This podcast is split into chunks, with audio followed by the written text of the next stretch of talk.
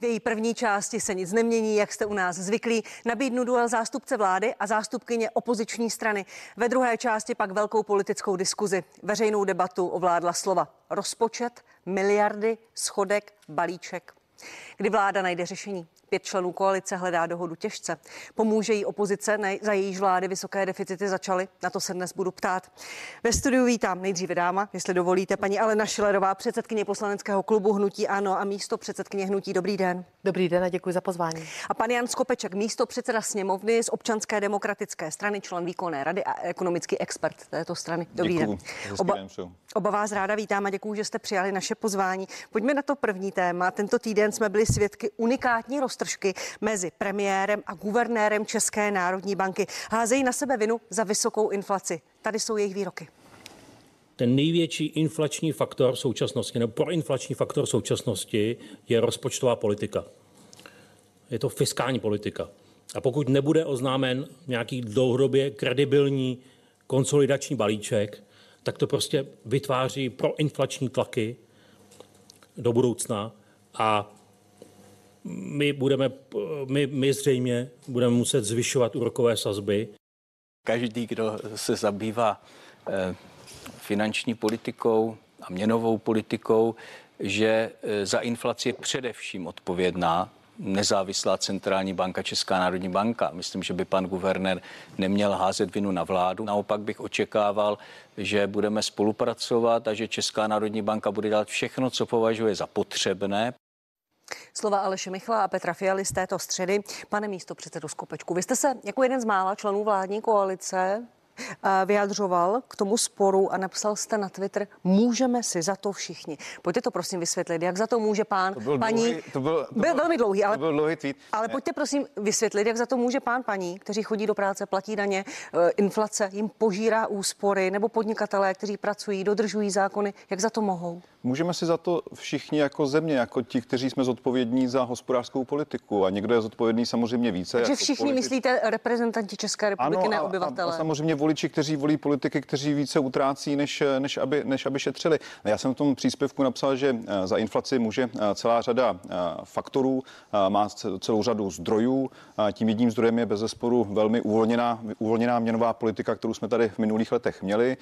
Přikládá se k tomu samozřejmě velmi uvolněná fiskální politika, která byla už před covidem, rostly výdaje rychleji než inflace a hrubý domácí produkt. Covidový problém to zdvojnásobil, nebo co zdvojnásobil, udělal z toho problém ještě větší. Prostě se nalilo do té ekonomiky mnohem více peněz, než, než kolik se vyrobí produkce a to samozřejmě vede k inflaci. K tomu se samozřejmě přidávají věci jako to, že v České republice dlouho rostla, dlouho rostly mzdy rychleji, než rostla produktivita práce. Promiňte, promiňte, řekně, řekně, řekněte mi, pane, pane Skupečku, jednu věc. Já se zastavím u toho covidu, kdy se nalili do hmm. ekonomiky peníze, jak říkáte, ale to dělali všechny země západní, západní Evropy, západního světa. Všichni jsme si tím prošli, ale my teď máme inflaci 16% a ten problém máme větší než ti ostatní. Kde je problém? To je pravda, ale také když se podíváte, tak eh, po tom nárůstu výdajů eh, ve státním rozpočtu, který začal v, v době covidu, ten extrémní nárůst, eh, tak zatímco ostatní země prostě po tom covidu ty, ty výplaty a ty subvence vypnuly a začali šetřit a měli často přebytkové rozpočty, snižovali své zadlužení, tak v České republice máme problém se s těmi výdaji na tu předcovidovou úroveň vrátit. A je to také dáno tím, což konec konců konstatoval i nejvyšší kontrolní úřad, že více jak polovina nebo polovina těch výdajů které se považovali za covidovou pomoc nebo za covidové náklady, tak NKU konstatoval, že to prostě byly výdaje, které realizovala předchozí vláda, který, které s covidem neměly cokoliv společného. A přece normální by bylo, aby ve chvíli, kdy covidová, covidový problém skončil, kdy tu nemáme uzávěry, kdy už nemusíme pomáhat podnikatelům, protože jsme jim zavřeli provozovny, tak by bylo normální, aby se ta úroveň výdajů vrátila před to covidové období. Ale Promiňte, pane Skopečku, prostě nedaří. souhlasíte s Alešem Michlem, že inflaci potencuje a podpaluje i výdajová politika vlády? Já jsem přesvědčen, že fiskální politika poslední roky přifukuje inflaci. Já souhlasím s panem premiérem, že největší podíl, největší zodpovědnost má samozřejmě na svých bedrech Česká národní banka. A i kdyby vláda nedělala nic, i kdyby dělala ještě větší deficity, než dělala ta předcházející vláda, tak ČNB se na to nesmí vymlouvat a musí dělat takovou politiku, aby tu inflaci skrotila. Ale souhlasím s tím, že chceme-li České národní bance pomoci a chceme-li tu inflaci zvládnout rychleji, tak se musí přidat i fiskální politika. Já jsem velmi chválil Českou národní banku a v tom jsme se lišili s paní předsedkyní v tom, když začala velmi rychle zvyšovat úrokové sazby jako jedna z prvních světových centrálních bank. Paní předsedkyně Šilerová říkala, že se s tím stáváme rozvojovou zemí. Ukázalo se, že se rozvojovou zemí záhy stává i Evropská asi eurozóna, protože ECB taky začala zvyšovat sazby, Fed, americká centrální banka také začala zvyšovat sazby, takže, takže zaplať pán že Česká národní banka to udělala jako jedna z prvních.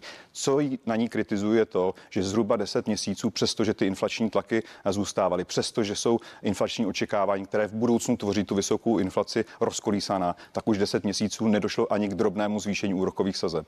To ne. na České národní bance, jak jsem jí chválil v minulosti, dnes kritizuju. Už je to jenom pět ku jedné na tom posledním zasedání bankovní rady a pan uh, Michal řekl, že pokud uh, něco se nezmění. ku třem, ne, no, teď už je to. Proti. Tři byli proti. proti. Tak ale pan Michal řekl, že už se to, že už se to blíží k tomu, že se rozhodne o zvýšení sazeb. Paní Šlerová, vy jste řekla, za inflaci nese vinu Fialová vláda.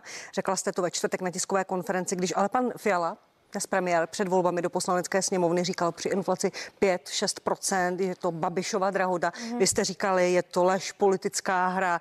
Nehrajte ji vlastně teď trochu všichni, mm. že v momentě, kdy se ta inflace uh, zvyšuje, házíte vinu jeden na druhého? Já jsem to trošku glosovala. Já jsem řekla, že pan premiér nejdřív říkal Babišova drahota, takže za to může Andrej Babiš, pak řekl Putin, teď říká Česká národní banka. Eh, A teď vy říkáte, jsem, za inflaci nese vinu Fialová vláda. Petr. No já jsem teď četla takový vtip, když jsem sem jela eh, fotka pana premiéra, je to teda vtip, a pan premiér tam říká, za inflaci si můžete všichni, protože jste nás volili, ale to říkám jako s nadsázkou, eh, to už samozřejmě nepatří do této seriózní diskuze. A tak to, no, to, to vlastně říkáte pan, trošku to, co pan, pan Skopeček, že za to mohou lidi, kteří volí politiky, pan, kteří více utrácí ztrácejí. Pane, ale místo podívejte, předseda, já jsem chtěl, já jsem to, teď jsem na řadě, jasně, já, pane ale, místo předsedo. Jo? Dostanu se k tomu, promiňte. Že, jsem mlčela, že jsem mlčela celou dobu, co jste mluvil. Pan místo předseda opět popsal prostě fiskální politiku naší vlády a trošku eh, tak jako by velkoryse přek, eh, překryl tu politiku současné vlády. No, já bych chtěla připomenout a budeme se věnovat, myslím si, spíš té budoucnosti a současnosti. Já bych chtěla připomenout, vy jste to správně řekla ve svém úvodu, že za toho covidu všechny země volili politiku, kterou jsme volili my. My jsme dokonce tehdy byli vyzýváni, tady máme jenom jeden z mnoha článků tehdejší, eh, tehdejší opozice, vyzývání, že to je málo, že máme ještě víc a ještě víc promíjet. A ještě tady byla jedna z víze, prostě já jsem to jednou nechala spočítat, aby bylo. Naopak jsme museli brzdit ty snahy tehdejší opozice, neříkám, že to dělal přímo pan místopředseda, ale jeho spolustranici určitě. Pak jsme společně zrušili superhrubou mzdu. Já si myslím, že zatím si stojíme oba dva, to prostě nebudeme ani. Tomu se ještě dostaneme, jak moci zatím ani kritizovat a mm, pak prostě, ale teď je ta současnost a tato vládní pětikoalice přece šla do voleb s tím a šla, má to ve vlá, v programem prohlášení vlády, který ty trošku teda v tichosti upravila, že to vyřeší, tu fiskální politiku. A z čeho jsme svědky? Jsme svědky toho, že vládne rok a půl. Už jsme tady celou řadu věcí od 1. ledna 23 mohli mít, které my bychom podpořili, Promiňte, paní kdyby s námi mluvili bude a to, Bude to za chvíli téma. Já Takže... ještě k inflaci a k tomu sporu pana guvernéra a pana premiéra. Dělá Česká národní banka podle vás všechno, co mohla a může v boji s inflací, protože inflace je obrovský problém. Na to se shodujeme všichni napříč spektrem. Poškozuje všechny, dělá čo nebo to, co Česká má. Česká národní banka banka, my jsme se nezhodli na tempu, my jsme se zhodovali na tom, že úrokové sazby i my jsme předpokládali, že se budou zvyšovat. Nám se nelíbilo to tempo, jakým se to bude zvyšovat. A když se podívejte na výsledek, dneska máme dvojnásobné sazby, než má Evropská centrální banka, ale Česká národní banka nedělá jenom zvyšování sazeb. Ale my máme také dvojnásobnou inflaci, než je Unie, paní Šlerová.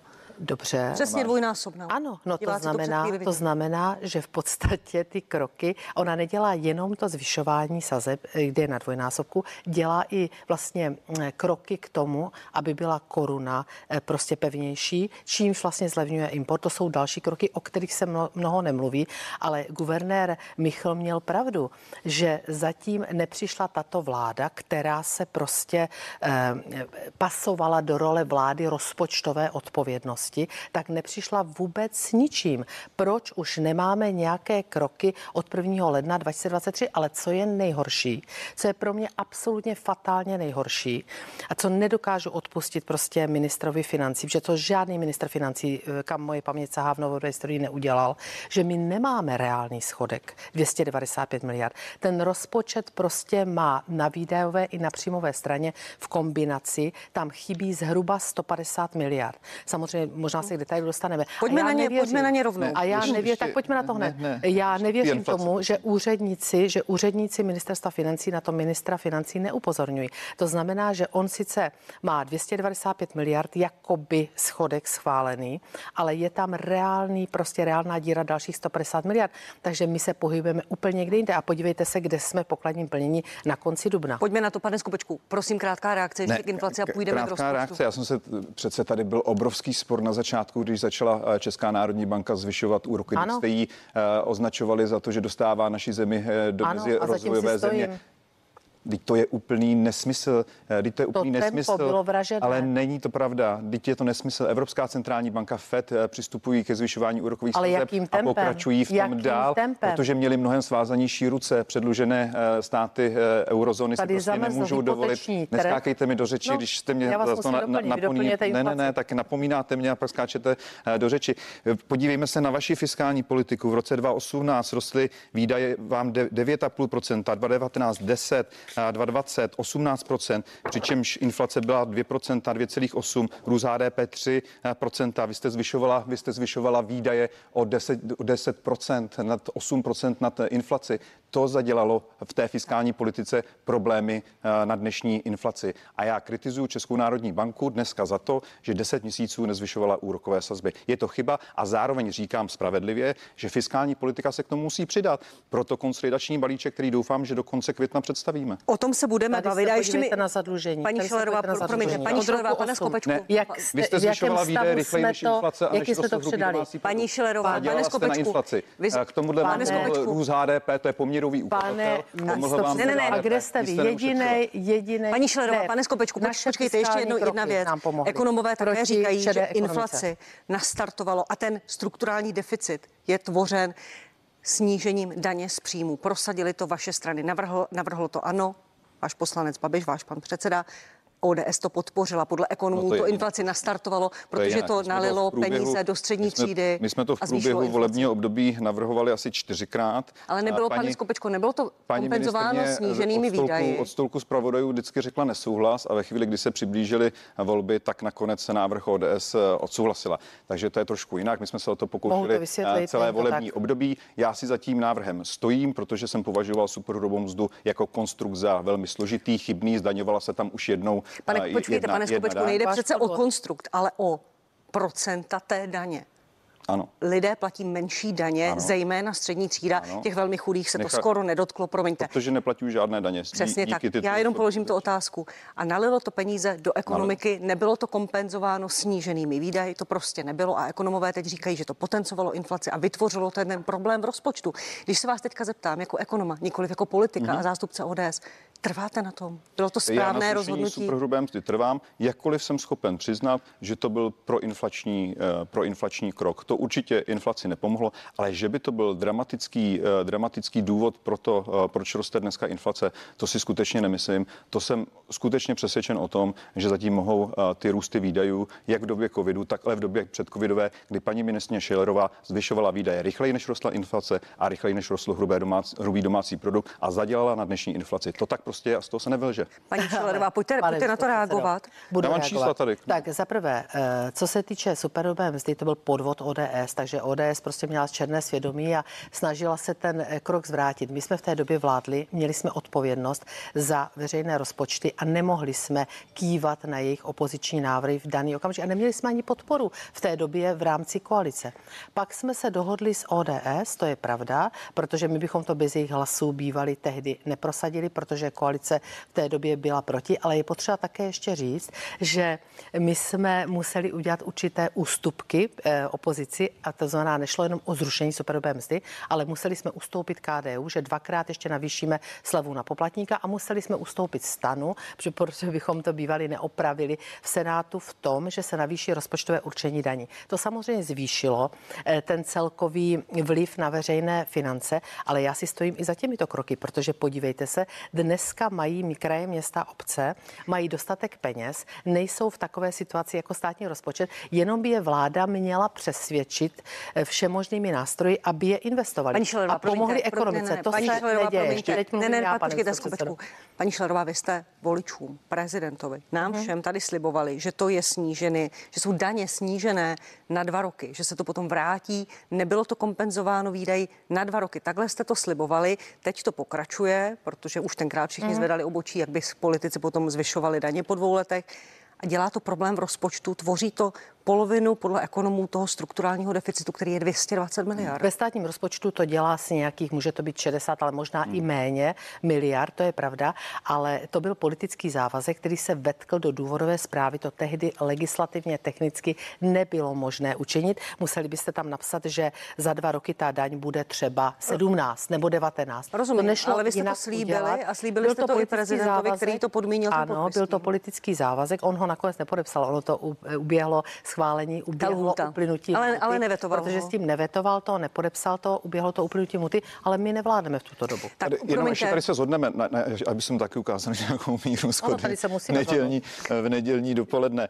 Uh, není to 100 miliard. Uh, furt se s tím číslem operuje. já jsem Ten, 60. uh, ten, výpadek, uh, ten výpadek je daleko nižší, o Ano. desítky miliard korun. Navíc se tam nezapočítává to, že bez zesporu lidi tu část, kterou jsme jim nechali více v peněz v kapsách, tak utratí a vrací se to státu na DPH, na spotřební daní. Takže ten celkový ekonomický eh, efekt je nižší. Jeden argument. Druhý argument je, že to zvýšilo disponibilní příjmy lidem ve velmi složité eh, ekonomické situaci. Co by chtěli ti, kteří nás dneska kritizují? Oni nás kritizují za zrušení superhrubý mzdy, ale chtěli by o to větší dávky eh, nejrůznějšího sociálního charakteru, které by domácnostem měly pomoci. Já jsem přesvědčen, že je lepší, než přes drahý byrokratický stát přerozdělovat peníze, kdy se spousta těch peněz při tom přerozdělování ztratí, nechat těm lidem více peněz v peněženkách, ať tu složitější ekonomickou situaci eh, zvládnou lépe. Jediný argument, který jsem schopen přijmout jako kritický, je to, že to skutečně není příliš protiinflační opatření. A děkuji za to. Pane, pane na druhé Skopečku, straně zůstalo hodně těch peněz eh, v úsporách. Neříkám, že se všechno vrátilo ekonomice,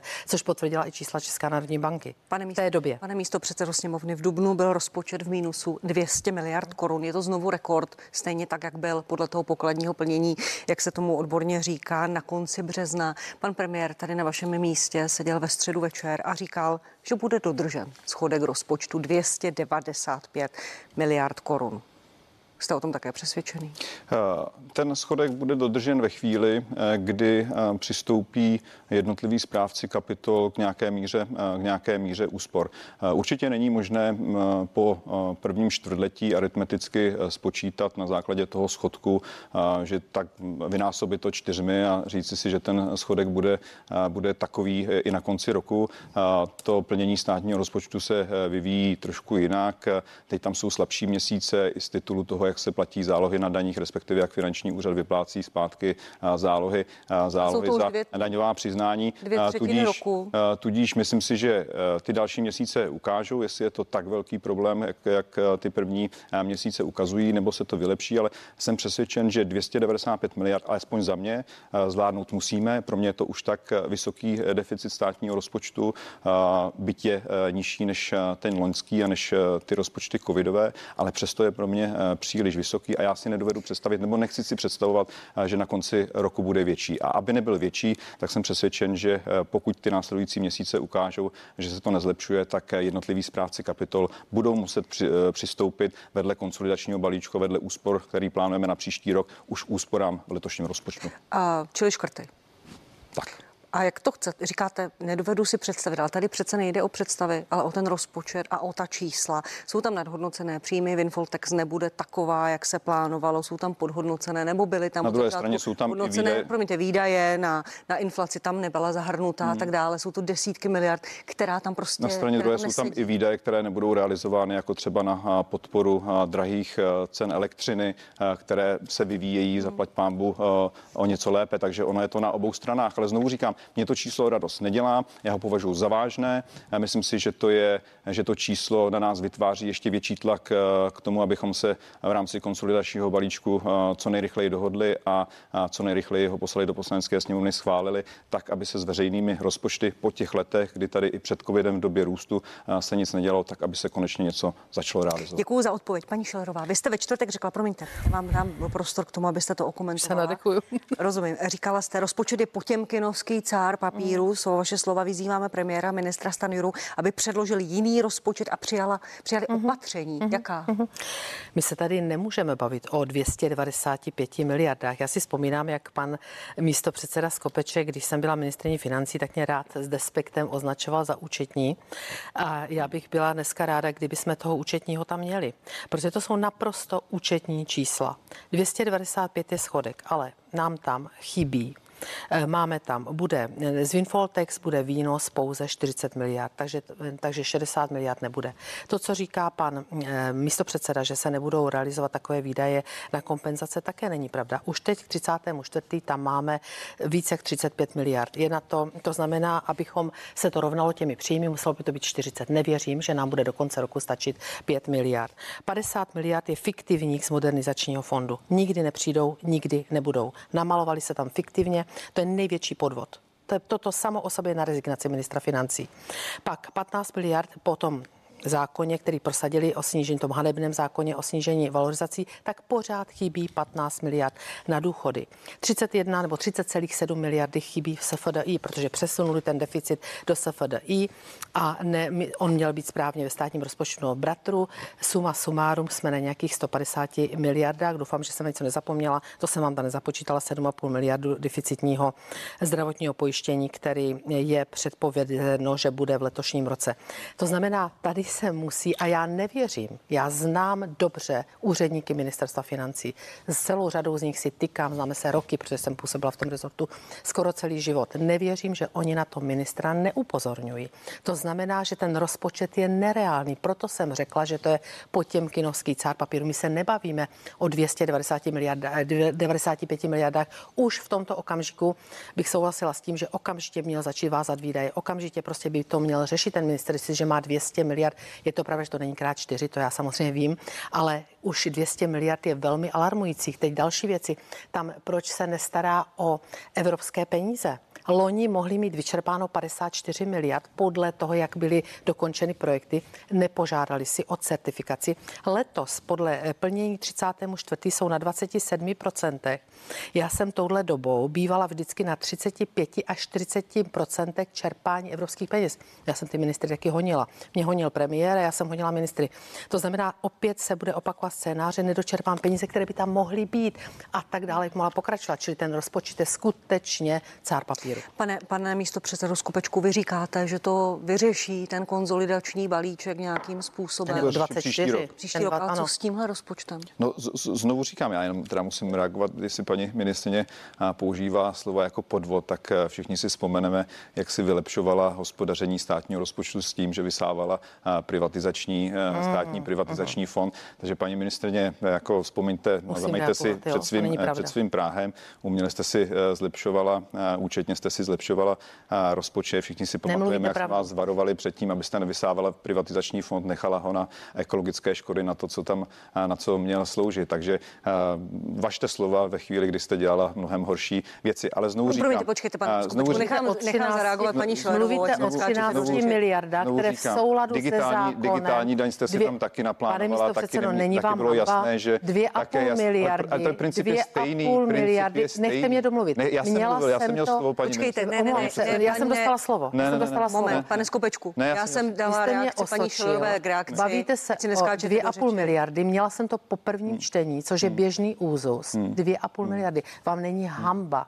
Při desítkách, při 150 miliardách, které tam máte díru, vám není hamba mě vyčítat 2,5 miliardy. To bych se teda na vašem místě styděla. A pak se bavíte o Vy se 13 stydíte za to, že jste miliardách. vyčerpala privatizační 13 fond. miliard jsem převedla v souladu se zákonem, který novelizoval váš ministr financí Kalousek do státního rozpočtu naprosto souladu. Chybně, ne. Vy jste jako ODS pokradli 300 miliard z privatizačního fondu historicky. U toho jste nebyl vy, vaši předchůdci, takže prosím, zameťte si vy před Ne, ne, ne, ne. Pojďme dopředu, prosím vás, pane Skopečku. Účetní triky, Vy- všichni si je vy- pamatujeme. 150 miliard Účetní máte účetních triků ve vašem účetní rozpočtu. triky paní ministrině Na vašem místě bych bývalé to si všichni, nehájila. si všichni pamatujeme. Vysála privatizační fond, 13 dělala zdaně technické, souladu se technické, zákonem. technické rezervy ano, pojišťoven. na to jsem hrdá. Všichni si to, všichni na to si jsem to hrdá. pam- no, tak Vámi prolobovanou všichni- daňovou výjimku všichni jsem si to- prosadila i všichni si zrušení. to, všichni si to pamatujeme, Na to jak jsem hrdá. k rozpočtu Tak. a teď chce být ta největší 150 spravedlivá. To je úplně neuvěřitelný. Ale znovu, znovu ne, ne, ne, říkám, pojďme dopředu, pane Skopečku. Vy říkám, říkáte, já, že pokud... je skutečně varovné. Ale kdy 200 poznáte to, že, že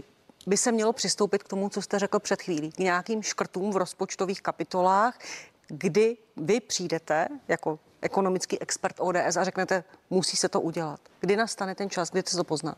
Tak já si myslím, že v tuhle tu chvíli vláda v, finišuje eh, debatu o konsolidačním balíčku. A Slíbila ho předložit eh, v polovině května, to si myslím, že zbývá eh, pár, eh, pár eh, dní. Takže to je, to je úkol číslo jedna.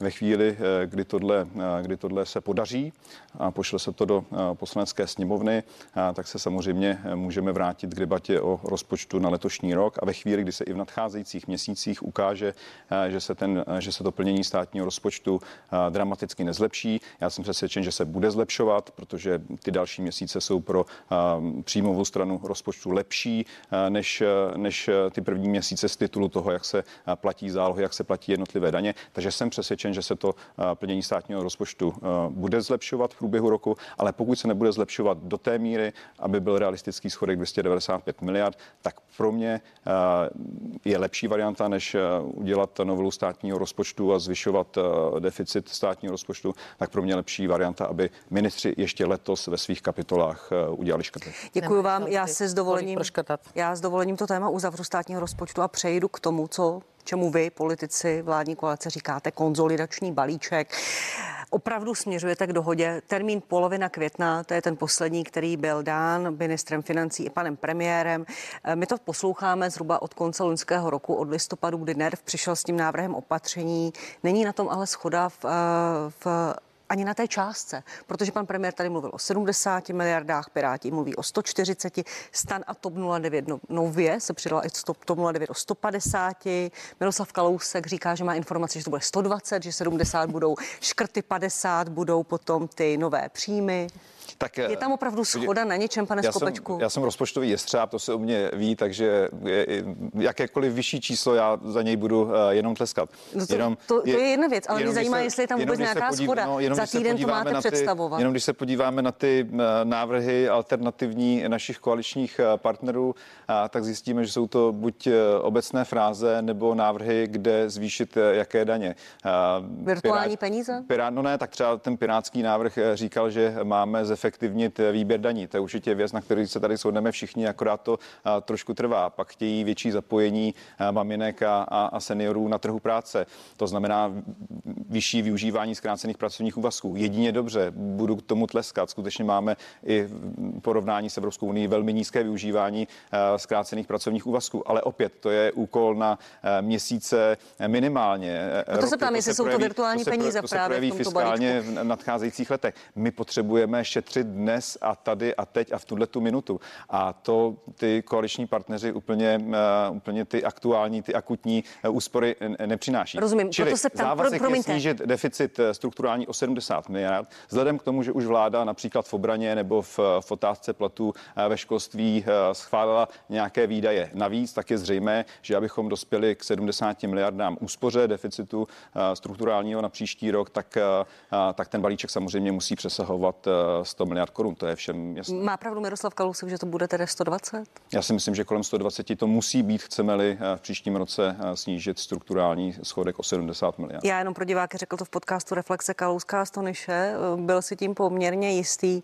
Směřujete opravdu k dohodě, když sledujeme celou tu debatu, způsob té komunikace, kdy někde někdo něco řekne, ten druhý to popře a tak dále, směřujete ke schodě? Tak po, Pět strany já hodně, těch, já to chápu, já ale bude schoda příští týden? nějakých expertních eh, komisí, kde jsem komentoval nebo jsem dával doporučení předkládal návrhy. Eh, v jisté chvíli ty expertní skupiny přestaly pracovat a je to na eh, dohodě eh, nejvyšších představitelů koalice, ministrů a předsedů stran.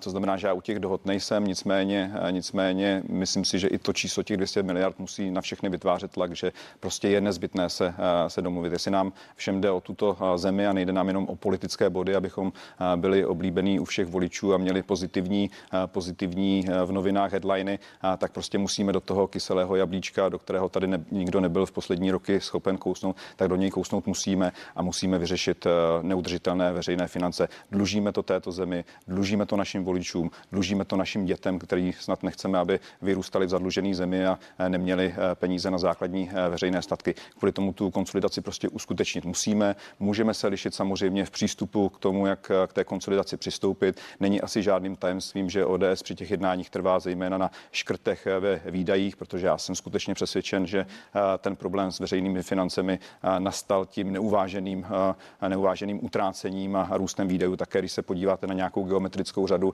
výdajů a příjmů státního rozpočtu, tak zjišťujete, že ty výdaje rostou téměř exponenciálním tempem, zatímco ty příjmy rostou také, ale nestačí. Na výdajích je skutečně ten problém a tam musíme, tam musí být dominantní část té, té konsolidace. Děkuju. To, že ostatní koaliční partneři to tlačí spíše přes daně, je mi líto to i z toho kontextu, že eh, Česká republika poslední ekonomická data eh, eh, mezi čtvrtletní růst o žádná celá 1%, meziroční pokles o žádná celá 2 a to ukazuje de facto na stagnaci nebo na nějaký nákrok k recesi v české ekonomice. A já bych varoval před tím, aby ten konsolidační balíček byl dominantně postaven na zvyšování daní, protože to je ta nejlepší hmm. cesta, jak bychom ekonomiku dostali do recese, což by se tomu státu opět vrátilo ve vyšších výdajích a Děkuju. vyšších příjmech do státního rozpočtu. Děkuji, pane místo předsedo. Paní Šilerová, vláda nebo zástupci vládní koalice říkají, že teď hasí požár, který jste vy založili nezodpovědnou rozpočtovou mm-hmm. politikou.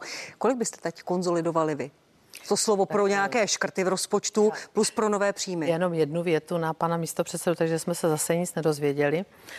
Opět Dozvíte jsme se, se dozvěděli prostě, že teda... Dozvěděli jsme se od pana Skopečka, že to má být přes 100 miliard, no, aby to dávalo smysl. Tak uvidíme, no. Možná směřují ke schodě a uvidíme příští týden. číslo, které jsem slyšela, jinak té kritice Pirátu. Já jsem slyšela našeho pana předsedu minulý týden na nějakém jejich sjezdu, že říkal, že jste na stejné lodi s Piráty, takže, jsme, jsme takže jste na stejné lodi, takže asi politické zřejmě.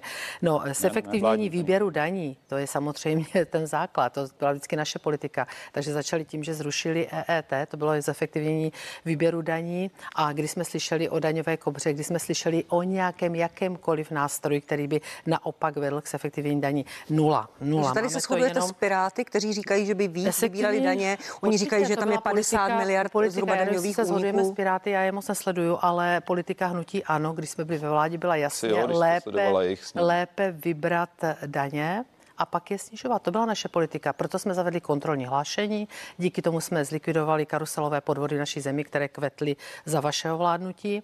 Propo, kdy měla některá vláda ODS přebytkový rozpočet? Dívala jsem se, našla jsem teda za, za Václava Klauze, ale pak byli jste také v dobách, kdy byl ekonomický. Počkejte, paní Šlerová, Takže strukturální deficit, promiňte, strukturální deficit je 220. jste právě utratili. No, promiňte, strukturální deficit je 220 miliard korun a vy říkáte, že byste zlepšili výběr daní. To přece ne, nejde konsolidovat tímto způsobem. Jinak my jsme samozřejmě měli plán konzolidace, ten byl hozený pod stůl. My bychom to tempo přizpůsobili situaci. Především by vláda měla přijít s nějakou strategií hospodářskou, to znamená, jak podpoří hospodářský růst. My jsme v technické recesi, na tom se zhodujeme a z té se nikdy nepoškrtáme, to máme za sebou všechno toto. Čili kombinací na videové straně i na příjmové straně. Dělali bychom to pozvolna, třeba s, i nějakou, s nějakým horizontem delší, abychom ekonomiku nezaškrtili. Ty kroky jsou jasné. My jsme už od 1. ledna 23 mohli mít schválené zákony, na kterých je zhoda. To znamená, já, já teda čerpám jenom z těch balonků, co vysílá většinou eh, česká televize, jinak já nemám žádné informace, tak zhodujeme se snad i s nervem na zvyšování daní ze závislosti. My bychom na rozdíl od ODS zvyšovali daně z hazardu, ne naopak, že minister financí zvažoval nebo unikl materiál, že tam se navrhovalo snížení. Doufám, že teda pro číselné loterie. Čís, ano, loterie, ale to je jedno, to je zase... Jenom to upřesňuji pro diváky, ať ne, ano, to je někdo možná tu diskuzi nesleduje. prostě oblastí. Určitě jsme pro škrtání výjimek, ale těch lobistických, jako jsem třeba prosadila pojišťovny, jak mě tady připomenul správně pan místopředseda a jich prolobovanou přes 20 let výjimku za vytváření eh, technických rezerv bez omezení daňově uznatelných a tak dále.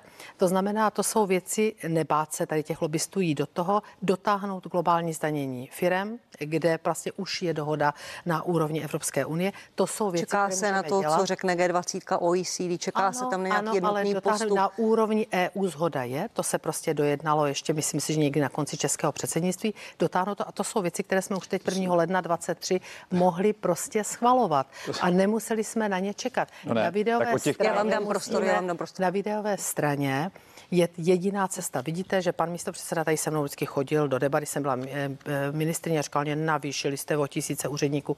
Taky jste je navýšili. Taky jste je navýšili. A já vás nekritizuju, protože vím, že jsou to učitelé, hasiči, vojáci, no, policisté takže vás za to, já vás kritizuju za ty náměstky, za ty poradce, za ty tři ministerstva navíc, vy šetrná vláda, za to vás teda kritizuju. No, tak. I když na tom desítky miliard neušetříme, je to, to symbol. Poslední reakce k rozpočtu a, digitalizace a, prostě a konzolidaci toho schodku, no, já jsem Skupič. chtěl být hodnej, ale paní ministrině tady kritizuje ministra, ministra navíc, ministra bez portfeje. Eh, který nemá svůj úřad, eh, sedí na úřadu vlády. Bavíme se o, ministra, o ministrovi pro evropské eh, záležitosti. Paní ministrině, on určitě nebude bydlet v pařížské, on určitě nebude používat fotografa, fotografa na pávě. Jsem vás tam, že jsem vás jo, tam nepozvala. Čili, že no, jsem vás tam takže nepozvala. jako jestli chcete o tom symbolismu se bavit, tak nekritizujte, že tady jeden, je to trapné, jeden ministr. Říkáte? Není to trapné. Je to trapné. Já bych, já bych to neotevřel, kdyby vy jste tady nemluvila o tom, jak utrácíme. Nic a, jsem neporušila. A... Všechno bylo, všetně úřadu pro dohled dohled nad politickými stranami. No neporušila, ale, ale asi to úplně není symbol úsporného chování. A když váš premiér jede v rámci, ministrně financí, když váš která by měla jede v rámci kampaně, není úplně státní byt v pařížské. Tak ho fotí kdo? A fotka, Nefotí fotka, ho fotograf z úřadu vlády? Fot, fot, soukromý focení, tak vaše úplně další není nejlepší. Takže nejdřív si zameďte před svým právem. Držte se chyb vaší vlády. Tak děkuji, já s dovolením to téma, já s dovolením to téma uzavřu. Hodně trapné. No není to trapné. Pojďte prosím, pane Skopečku, reagovat ještě v té věcné rovině. Kritizujete vládu od za to, že má jednoho ministra navíc, který navíc nemá tři. instituci, eh, sedí na úřadu vlády, eh, má eh, aparát prostě velmi, velmi malý. Bavme se o tom, jestli je to smysluplný. Já jsem přesvědčen, U nás že... to řešil premiér v naší vládě. No, taky to tak dopadalo na té evropské, na těch evropských radách, Vidíme že tady byl vždycky výsledky. pan premiér Hrdina, křičí, Vidíme křičí proti výsledky. zelené. Neskákejte mi do řeči. Pane, pane, pane, počkejte, pane, počkejte, pane Skopečku, když už jste našli tu symbolickou rovinu, ne, počkejte. Když něco nelíbí, když se třeba bavíme o tom, jak utrácela marnotatně na ministerstvu financí, a, tak skáče do řeči. Ve chvíli, kdy mluvím já, tak, tak Proto vás ztrácíme drahocené. Já vím, že je to pro vás nepříjemný. Ty, ty, ne, v pořádku. Ztrácíme to... drahocené minuty, které, kdyby se divák mohl dozvědět, eh, to je možná výtka k vám obou. Pane, pane no, Skubečku, poslední reakce. Kdybyste, kdybyste šetřili, poslední reakce, jenom. Furt, ne, ne, ne, ne, ne, ne, prosím. No. Symbolika. Sami jste to tady zmínili. Neměla by vláda jít příkladem. A možná jsou to i ty, ty symboličtí ministři, místo 15, 18. A není to jenom ministr bez, bez, eh, pro evropské záležitosti. Kvůli těmto třema ministrům eh, vzniklo asi přes 80 pracovních míst na úřadu vlády. Je, vím, že to jsou v, v rozpočtu v těch stovkách miliard velmi jako drobné peníze, byť to zní hrozně, ale je v tom velká symbolika pro lidi. My se uskromníme navzdory koaliční dohodě, kterou jsme uzavřeli předtím a vy, vy se teďka budete uskromňovat s vámi, protože Jasně. ta opatření budou nepříjemná. No, budou nepříjemná, myslím, že... Ale neměla, nemělo tohle předcházet má, tomu? Má se uskromnit i ten stát. Já jsem přesvědčen, že součástí a, toho konsolidačního, a, toho konsolidačního balíčku bude i pokles objemu prostředků právě na a, platy ve státním sektoru. Jsem přesvědčen, že ty desetitisíce státních zaměstnanců, kteří rostou z roku na rok a souhlasím s tím, že jsou to často a, i policisté a učitelé. Na straně druhé tato vláda usnížila o několik stovek počet úředníků, když se budeme bavit o úřednících, tak tato vláda snížila stovky, jo, jo, snížila, snížila, snížila stovky, stovky úředníků, rostou nám, rostou nám ostatní státní zaměstnanci, ale i s tím je potřeba něco udělat. Prostě si to ta Česká republika přistávající kondici a přistávajícím růstu hrubého domácího produktu a přistávající inflaci nemůže domluvit. Mně se jenom nelíbí, když, když nás někdo nabádá k symbolismu a dělal věci jako paní ministrině Šilerová. To já prostě považuji za licoměrný a nedokážu to přijmout. Rozumím, proto jsem vám dala prostor k tomu názoru, vyjádřili jste se k tomu oba, já s dovolením to téma uzavřu. A začnu to druhé téma, nebo to poslední téma, zřejmě u vás, paní Šelerová. Váš předseda Andrej Babiš byl ve čtvrtek v Budapešti na mhm. mezinárodní konzervativní konferenci CPAC, stejně jako Václav Klaus. Viděli jsme společné fot, společnou fotku, ukážu ji rádi i našim divákům. Ještě nedávno mluvil Andrej Babiš o Václavu Klausovi jako e, součástí a strůjci polistopadového kartelu, jehož měl být pan prezident údajně, ex-prezident součástí. Teď je to pro něj zakladatel nové opravdové, opravdové konzervativní strany. Kdy nastala ta otočka? Vidíme tady velký názorový posun u Andreje Babiše. Tak já si myslím, že vždy ty výroky byly, teď jsou trošku vytrženy z kontextu, vždy souvisely s tím, s nějakým hodnocením nějaké konkrétní doby. Promiňte, jeden přečtu. Já... Lidé dobře vědí, že Klausova kariéra od kuponové privatizace až po amnesty měla zásadní negativní dopad na celou zemi. Slova Andreje Babiše z roku 2011. Já nejsem samozřejmě jeho mluvčí. Ten výrok tady slyším teď od vás. Pravděpodobně hodnotil tehdy tu dobu. Kuponová privatizace měla velmi mnoho kritiků. On patřil k ním, myslím Andrej Babiš, že amnestie byla byla kritizována, je další věc. To znamená, to ale neznamená nic eh, nebo nezáleží, tento výrok nesouvisí s tím, že se dnes potkali na této konzervativní konferenci. Na tom nevidím nic špatného. Uh... Andrej Babiš tu konzervativní konferenci velmi akcentoval, mm. velmi často o tom mluvil, říkal, že se na to doučuje z knihy Petra Fialy, která se jmenuje Konzervatismus. Stojíte jako ano o nálepku konzervativní strany? Je to nějaký posun ve, vaší, ve vašem politickém směřování? Tak eh, já si myslím, že nám nejlépe sedí eh, ta, to označení catch-all party, to znamená, my jsme skutečně strana, která je rozkročena od toho středu jak nalevo, tak napravo. A to, že Andrej Babiš jel na tuto konferenci, aby tam eh, debatoval o problémech, o současných problémech Evropské unie, které určitě jsou velké. To znamená, že debatovat o tom, jestli se nám tady bude diktovat, že nám skončí auta se spalovacími motory, nebo jestli se nám bude diktovat, že bude, budou muset lidé domečky z 80. let si zateplovat, jestliže se budou muset zemědělci platit eh, emise za, hm, nebudu to slovo tady říkat, za, za krávy, prostě protože se to v Evropské unii nelíbí a další věci, tak to jsou věci, které jsou na místě a jestliže najde na, na této platformě společné diskutéry, tak je to jenom dobře, protože to bude téma příštích evropských voleb určitě za nás. Chcete oslovit konzervativní voliče, možná voliče, kteří teď nejsou spokojení a já vám dám, pane Skopečku, prostor eh, s politikou, kterou teď dělá ODS hmm. a tak dále. Chcete Cílíte tam? My, Protože te, te, ta PR aktivita je, vašeho předsedy je velmi zřetelná. My už je oslavujeme. Já si myslím, že nejen je oslavujeme, protože pokud oni sledují politiku ODS, a já jsem tady zmínila, jak pan Fiala říkal, že je z Piráty na jedné, eh, pan premiér Fiala na jedné lodi, na nějaké konferenci a tak dále, tak já si myslím, že pokud to konzervativní voliči sledují a věřte, že já s nimi také mluvím, jejich konzervativní voliči, si teda ještě jsou pořád jejich, tak nemohou být určitě spokojeni, jsou to politiky politikou. Takže my nebudeme naskakovat na žádnou politiku jiné strany, ale budeme přesvědčovat, že ta naše politika je nejlepší. Pane Skopečku, to s jakou razantní expremiér, i celé, ano, i Karel Havlíček, pro ně je to také velké téma. Tu kartu hraje, eh, asi nikdo není na pochybách, že to bude i velké téma do evropských voleb. Co to pro ODS bude znamenat? Tak já se Krade vám tady o, nebojím, eh, nebojím ano, o voliče, že by, voliče. že by hnutí ano, populistické hnutí ano, odleva doprava podle toho, jak zrovna vítr fouká, tak tomu přizpůsobují své návrhy, tak to opravdu konzervativního voliče eh, nemůže natchnout. Eh, konzervativního eh, voliče určitě nenatchne politická strana, která v předchozí vládě vládla se sociálními demokraty a byla, byla opřena o podporu komunistických poslanců. To byla vaše koalice, paní ministrině. Takže když nám dneska vyčítáte Piráty, tak to já se fakt musím smát, protože vy jste ke svému vládnutí využívali komunisty. Takže to si nejdřív zameďte před svým Prahem a tím určitě konzervativní voliče neodlouží soudíte. Pane, to je jedna věc. Promiňte, Druhá věc, když už, jsme u toho, když už jsme u toho catch party, tak to neznamená v politologickém slova smyslu, že je ta strana rozkročená doprava, doleva, rozplizlá idově. To znamená, že dokáže oslovovat všechny věkové a profesní skupiny, že to není stavovská strana. To je, to je potřeba si trošičku také doučit. Tak, pane, pane Skopečku, pane. když jste viděl viděl, když jste viděl fotku Andreje Babiše s Václavem Klausem z Budapešti? Méně arogance. Co jste si? Co jste si pomyslel, co jste si říkal? Já jsem si říkal, že pan prezident Klaus je slušný, že ho tam požádal jeden z účastníků o fotografii, tak mu vyhověl stejně jako Jiný význam zatím nehledáte. desítkám dalším. Ne, ne, ne, význam. A Karel Havlíček říká konzervativní postoje. Dnes v ODS už mají jen pánové Skopeček, Vondra nebo Zahradil, cituji, ale jejich vliv upadá. Většina ODS je dnes pod vlivem progresivistů, stop 09 Pirátů nebo starostů. Nevím, tak já jsem... Mění ODS... se ODS?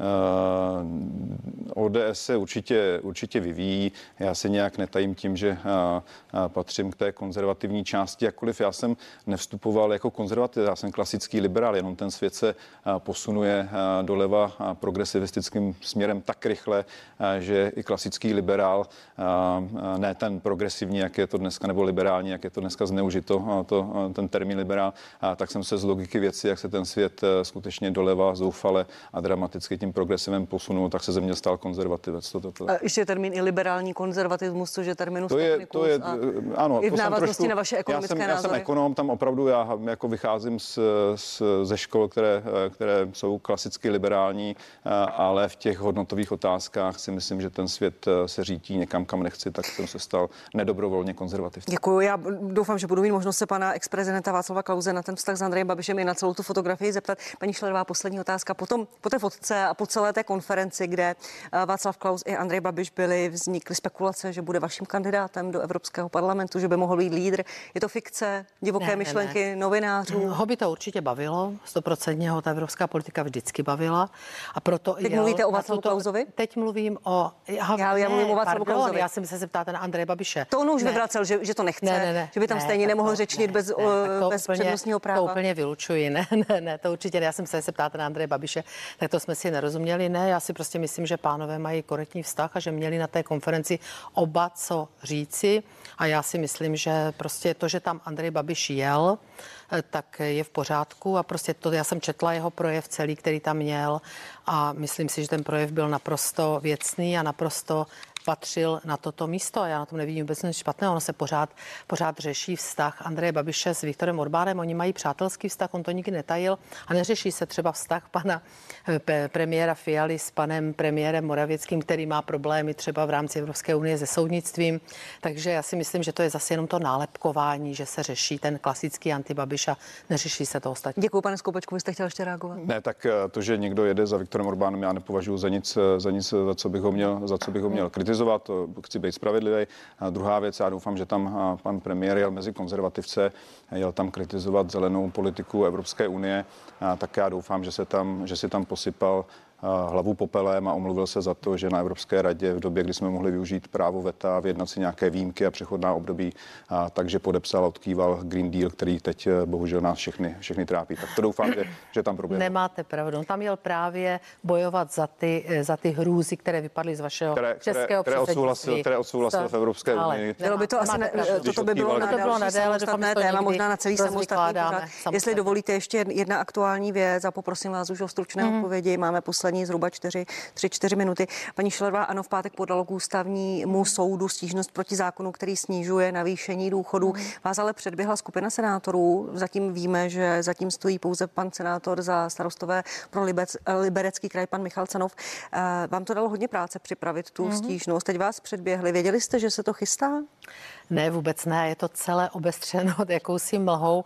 Mně se líbil dneska citát e, pana Kalouska, který řekl na adresu těch senátorů absurdní poklesla osobní, osobní exibice. To bych asi to bylo tak nejpřesnější. Vám teď hrozí, My že by to, to mohlo spadnout pod stůl, ta vaše jsme, stížnost a já to hned vysvětlím, projednal by to co, o tom, co o tom tuto chvíli vím.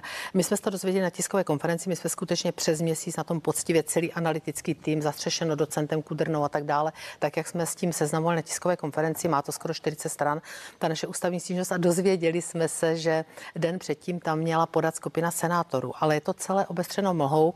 Když konečně jedna z televizí chytla pana senátora, tak on řekl bez komentáře, bez komentáře. A řekl, že se k tomu vyjádří v 11. nebo ve května, 11. května podle mě proto, to je moje úvaha, eh, podle mě proto, že on nemá ty podpisy, protože podepsat mu to mohou senátoři, kteří byli proti, těch bylo 12, on potřebuje 17 podpisů, 12 bylo, já už jsem si to všechno zjišťovala, 12 bylo eh, buď buď nepřítomno nebo se zdrželo. Tam je to velmi sporné u toho zdržení. Já si myslím, že on nemá ty podpisy a že to je prostě skutečně ta pokleslá osobní exibice. Já si nemůžu představit, že politik navíc. Takže vy ani nevěříte, že ta stížnost je relevantní podepsaná? Já prostě si myslím, že nejdřív bude ústavní soud zkoumat tu způsobilost. Teď je otázkou, zda eh, on možná si myslí, ty podpisy sežene, proto řekl 11. května, je to prostě naprosto něco nedůstojného, tak to prezentovat nějaký postoj. My jsme odvedli poctivo, poctivý kus práce, stojíme si za tím. A v pátek jste to podali. Děkuji za odpověď. Pak využijeme případně i nahlížení do spisu, Pane Skopečku, zjistili, jak se věci mají. Pane Skopečku, Miroslav Kalousek včera na Twitter napsal, že jsou pod tím podepsaní koaliční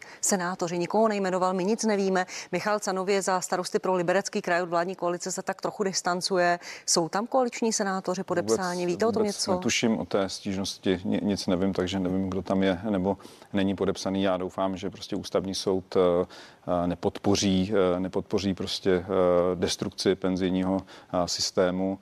Mně se líbí tam ta aktivita. půjde o právní aspekty a ne já to, já tomu o, o já, já to chápu, ale, ale, ale no jistě jako rozhodné, já to vůbec nějak jako ne, nespochybnuju, každý se má právo od, obrátit, obrátit na, na ústavní soud. Určitě bude, bude, bude ústavní soud, ústavní soud zkoumat právní, správní důvody podle právníků, kteří připravovali tu novelu zákona.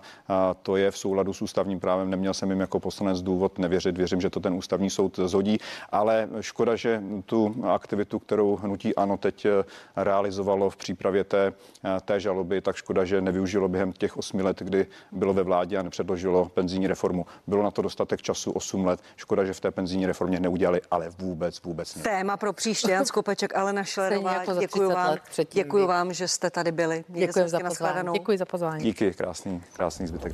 A vás, milí diváci, ráda zvu ke sledování druhé části partie. Nabídnu velkou politickou diskuzi na CNN Prima News. Budu ráda, když si počkáte a přepnete. Naschledanou.